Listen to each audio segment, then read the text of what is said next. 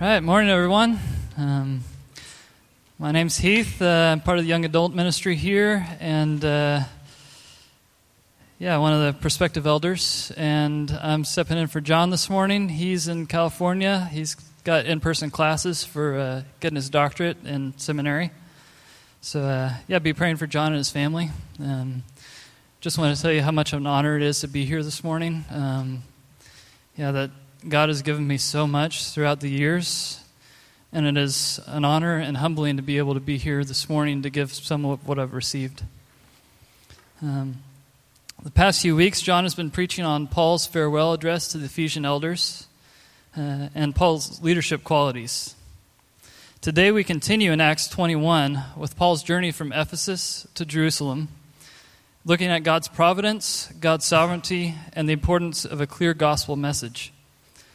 We'll read the entire passage and then go back and explore these three points as they weave throughout the passage. So let's dive in. Acts 21. When we had parted from them and had set sail, we ran a straight course from Kos, and then the next day to Rhodes, and from there to Patara. And having found a ship crossing over to Phoenicia, we went aboard and set sail. When we came in sight of Cyprus, leaving it on the left, we kept sailing to Syria and landed at Tyre, for there the ship was to unload its cargo. After looking up the disciples, we stayed there seven days and they kept telling Paul through the Spirit not to set foot in Jerusalem. When our days there were ended, we left and we started our journey, while they all, with wives and children, escorted us until we were out of the city. After kneeling down on the beach and praying, we said farewell to one another. Then we went on board the ship, and they returned home again.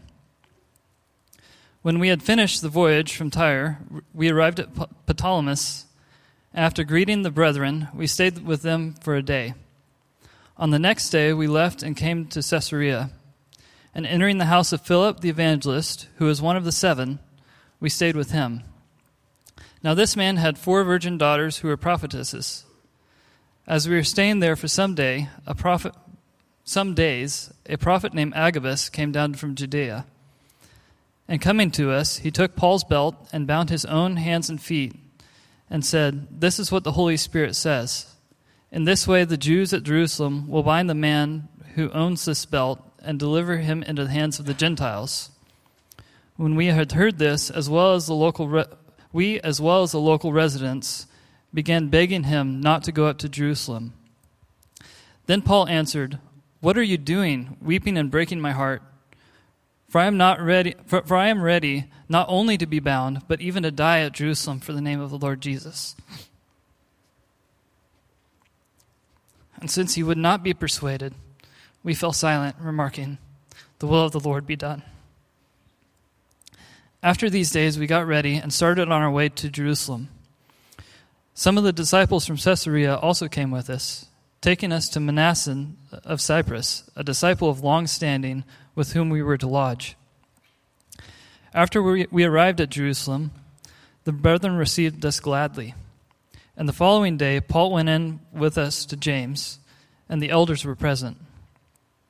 After he had greeted them and began to relate one by one the things which God had done among the Gentiles through his ministry, and when they heard it, they began, they, be, uh, they began glorifying God, and they said to him, You see, brother, how many thousands there are among the Jews of those who have believed, and they are also zealous for the law.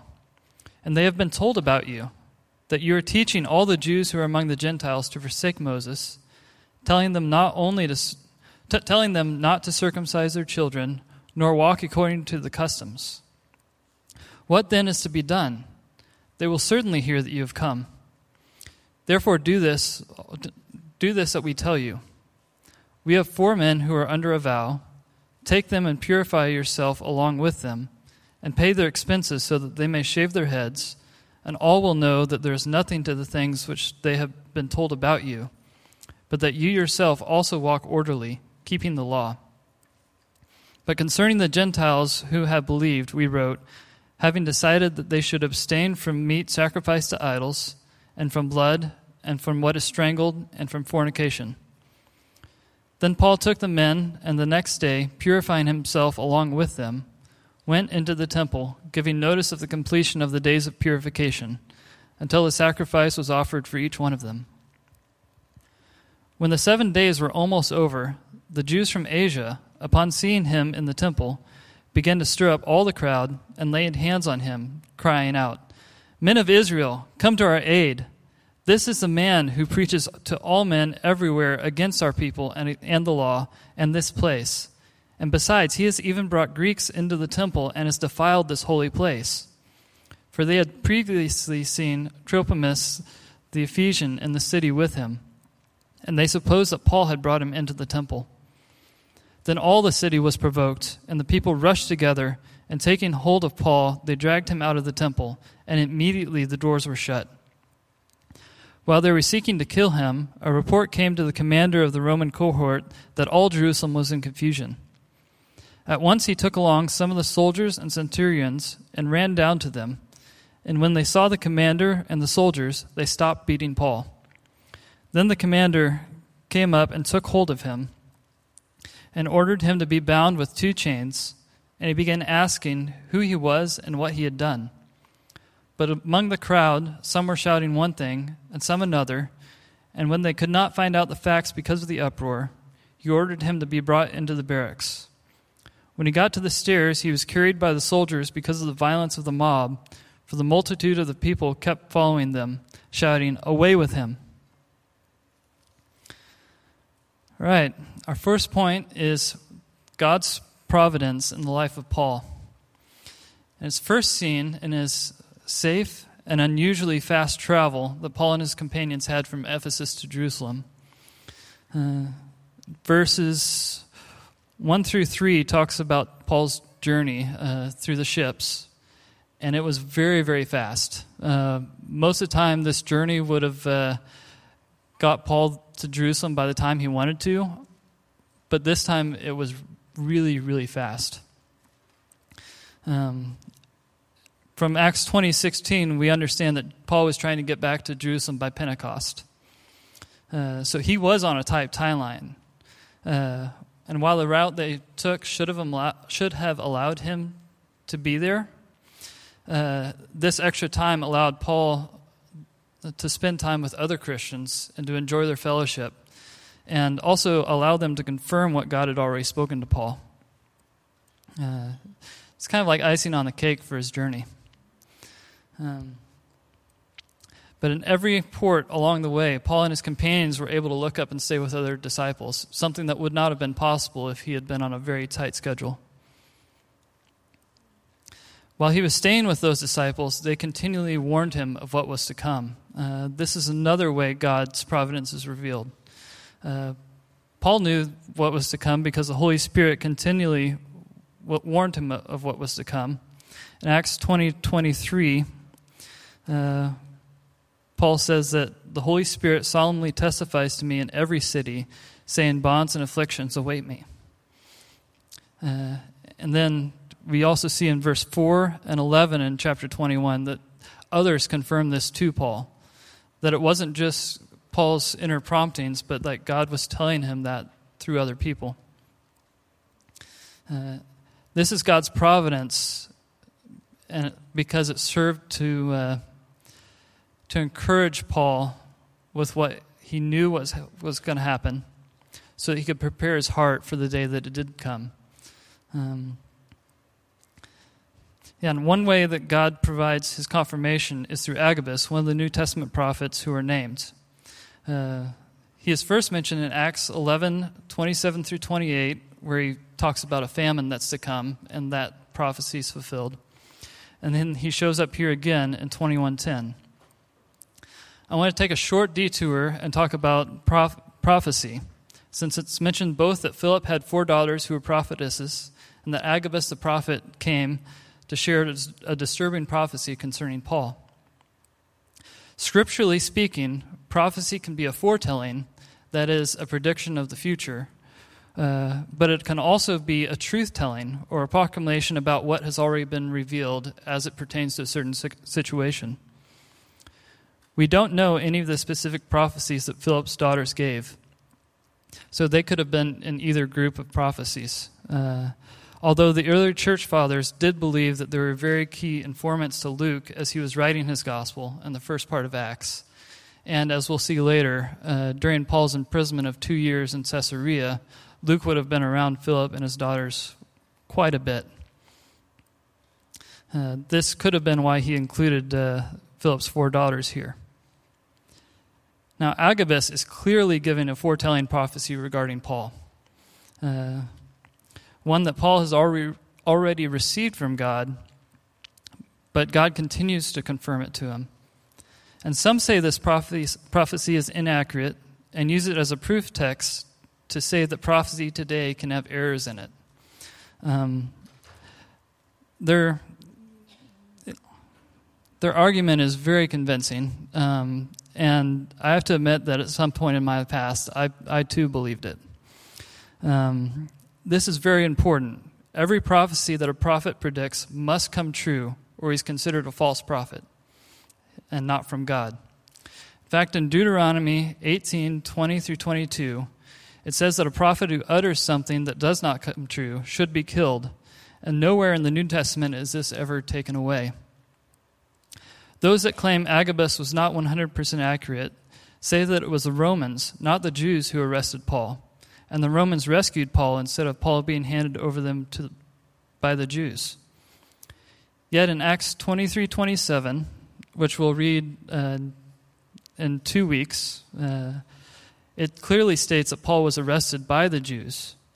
And it is alluded to in Acts 24 7, and again in 25 10 through 11, that Paul was kept in prison uh, partly because of charges the Jews had brought against him. And it is because of the Jews that he appeals to Caesar and is taken to Caesar, uh, or taken to Rome as a prisoner. In addition to all this, some say that the Jews had no authority to arrest, which for the most circumstances was true. Uh, they did not have the authority to arrest, they did not have the authority to execute, except Rome gave the Jews one exception. If there was a Gentile that transgressed the temple grounds and went past the court of the Gentiles, uh, they could be executed on spot uh, by the Jews. That's one one very specific and unusual exception that the Jews had. And this is a very charge that was brought against Paul. Um, this is all to say that Agabus was 100% accurate in saying Paul would be arrested by the Jews and then handed over to the Gentiles. Um, so now that we have cleared that up, we can move on to other ways God's providence is shown through the chapter. In verse 16, Paul and his companions found lodging with Mnason, uh, which is providence because Paul had Gentiles with him. Uh, Jerusalem in that day was very, um, very polarized. The Jews and the Gentiles did not get along, and most Jews would not host any Gentiles because they would consider them unclean and were worried about keeping. Uh, ceremonial purity laws. Uh, so, because Paul had Gentiles with him, he needed to find someone that was a Christian that he could stay with. Uh, and God provided Mnason. Uh, God's providence is also seeing how close the Roman guards were to the temple. Uh, all that they had to do to stop to go down, stop the mob, and bring Paul in for questioning was go down a few flights of stairs. Uh, the temple, the temple was right next to the Roman barracks, and so in uh, like if if they were farther away, there was a very good chance that Paul would have been been beaten to death before the Romans could have intervened, which is what happened several years earlier, with some other instances. So, the take home message from all these examples of God's providence is that we can trust Him with every detail of our life. He cares for us in His work and provides the means and ways for us to accomplish what He has called us to do, even in the midst of opposition. Which leads us to the next point His sovereignty in the life of Paul. God chose Paul for a very specific mission. In Acts 9 15 through 16, God says of Paul that he is a chosen instrument uh, to, take the gospel, to take the gospel to the Gentiles, to kings, and to the sons of Israel. And that God will show him how much he must suffer for the name of Jesus. Now, now that Paul is approaching Jerusalem, and the Holy Spirit is continually testifying to Paul that he is about to suffer even more. Uh, God started a work in Paul, and Paul responds by being obedient to his calling and walking in confidence that God has a plan and is working out the present sufferings out for the good of the gospel. We know this because he also wrote Romans as he was heading for Jerusalem. Um, believe it, it's Romans chapter 14 or 15. Paul talks about how he desires to go to Rome once he's finished with going to Jerusalem. Um, and that he's going there because of uh, taking the offering collected by the Gentiles for the Jews in Jerusalem. But in Romans 8 28 through 20, 28 through 39, Paul says this. And we know that God causes all things to work together for the good of those who love God, to those who are called according to his purpose. For those whom he foreknew, he also predestined to become conformed to the image of his Son, so that he would be the firstborn among many brethren. And these whom he predestined, he also called, and these whom he called, he also justified, and these whom he justified, he also glorified. What then shall we say to these things? If God is for us, who is against us? He who did not spare his own son, but delivered him over for us all, how will he not also with him freely give us all things? Who will bring a charge against God's elect? God is the one who justifies. Who is the one who condemns? Christ Jesus is he who died, yes, rather, he who was raised, who is at the right hand of God, who also intercedes for us. Who will separate us from the love of Christ? Will tribulation or distress or persecution or famine or nakedness or peril or sword? Just as it is written, For your sake we are being put to death all the day long. We were considered as sheep to be slaughtered. But in all these things we overwhelmingly conquer through him who loved us. For I am convinced that neither death nor life nor angels, nor principalities, nor things present, nor things to come, nor powers, nor heights, nor depth, nor any other created thing will be able to separate us from the love of God, which is in Christ Jesus our Lord.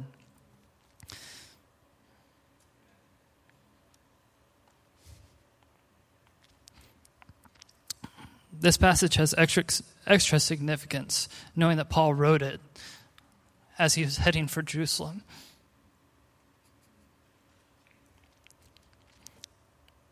Because Paul was convinced that God had chosen him, he could do anything in obedience, knowing that God was going to work it out for good. This was the confidence Paul gives to the brothers who are trying to persuade him not to go to Jerusalem. He was not disobedient to the Holy Spirit, for the Holy Spirit never said to not go, he only warned of what was to come. And this prepared Paul's heart to do what he, he knew that he had to. Here's a warning for us we must not hinder anyone from God's calling on their life because of danger or hardship. Um, there is wisdom in counting the cost beforehand and making sure we know what lays ahead. But rather, we should trust in a God who is larger than anything on this earth and in his sovereignty can turn something meant for evil into something good. Our next and final point is the importance of having a clear gospel message and not becoming entangled with political affairs. When Paul arrived in Jerusalem, he had a bad name. James and, Jeru- and the Jerusalem elders had an idea that would help clear up Paul's name. Uh, and it would also hopefully lessen the offense of uh, the gospel that it was to the cultural Jews. Their intentions were very good. It was reported that Paul was telling the Jews to forsake their culture and to embrace the Gentile culture and follow Jesus in that way. In reality, Paul was preaching clarity of the gospel. which is the same message that Martin Luther resurrected that salvation is by grace alone, through faith alone. What this means is that while Paul did not prohibit anyone from keeping ceremonial laws, he wanted to ensure that no faith was being placed in keeping the law, but in the finished work of the cross, and that the law was no longer important to salvation. This was very offensive to the Jews, especially in Jerusalem. In that time, there was rising conflict between the Jews and the Gentiles, and this conflict would erupt a few years later into violence that would cause Rome to destroy Jerusalem and, in the process, destroy most of the Jewish people. What was proposed to clear Paul's name was that he was, particip- was to participate in a ritual cleansing and purification for some brothers who had taken a vow. Um, what this entailed was going to the temple for a, a cleansing process. Um, and then, then Paul would pay their fees. At least one commentator believes Paul was in error in participating in this, and that his zeal for seeing his countrymen come to Jesus actually clouded his, uh, his mind um, to agree to do something that could have compromised his message that he'd been preaching among the Gentiles. Even though, in actuality, it was not contrary to the gospel. Um, yeah, Paul very, very well may have been influenced to participate in a fight that was not, not his fight to be in. And God graciously rescued him at the last minute. Uh, this is very important for us to remember as we seek to bring the gospel into our own cultures. We can try to remove some of the cultural baggage on how the gospel is presented. However, we must never remove the offense of the gospel itself or force our leaders into political situations where they are not called to fight, and always strive to present the gospel in a clear manner. Um, so, the band can come up. Um, nice, short, and sweet this morning. Uh, but uh, to review this morning, we should maintain a clear gospel message. We should trust God's sovereignty in our lives and trust His providence to carry us through every circumstance that we encounter knowing that He will provide for everything that He's called us to do. All right. Let's pray. Father, thank you for your word this morning. Yeah. Thank you for the ways that you've provided for Paul. Ask that you would open our hearts. Yeah, that we would believe that the same is true for us today. That you provide for us that you're sovereign in our lives, and that you have given us a clear gospel message both to receive for our own hearts and to give to others. Yeah, may we walk in truth this week. In Jesus' name, amen.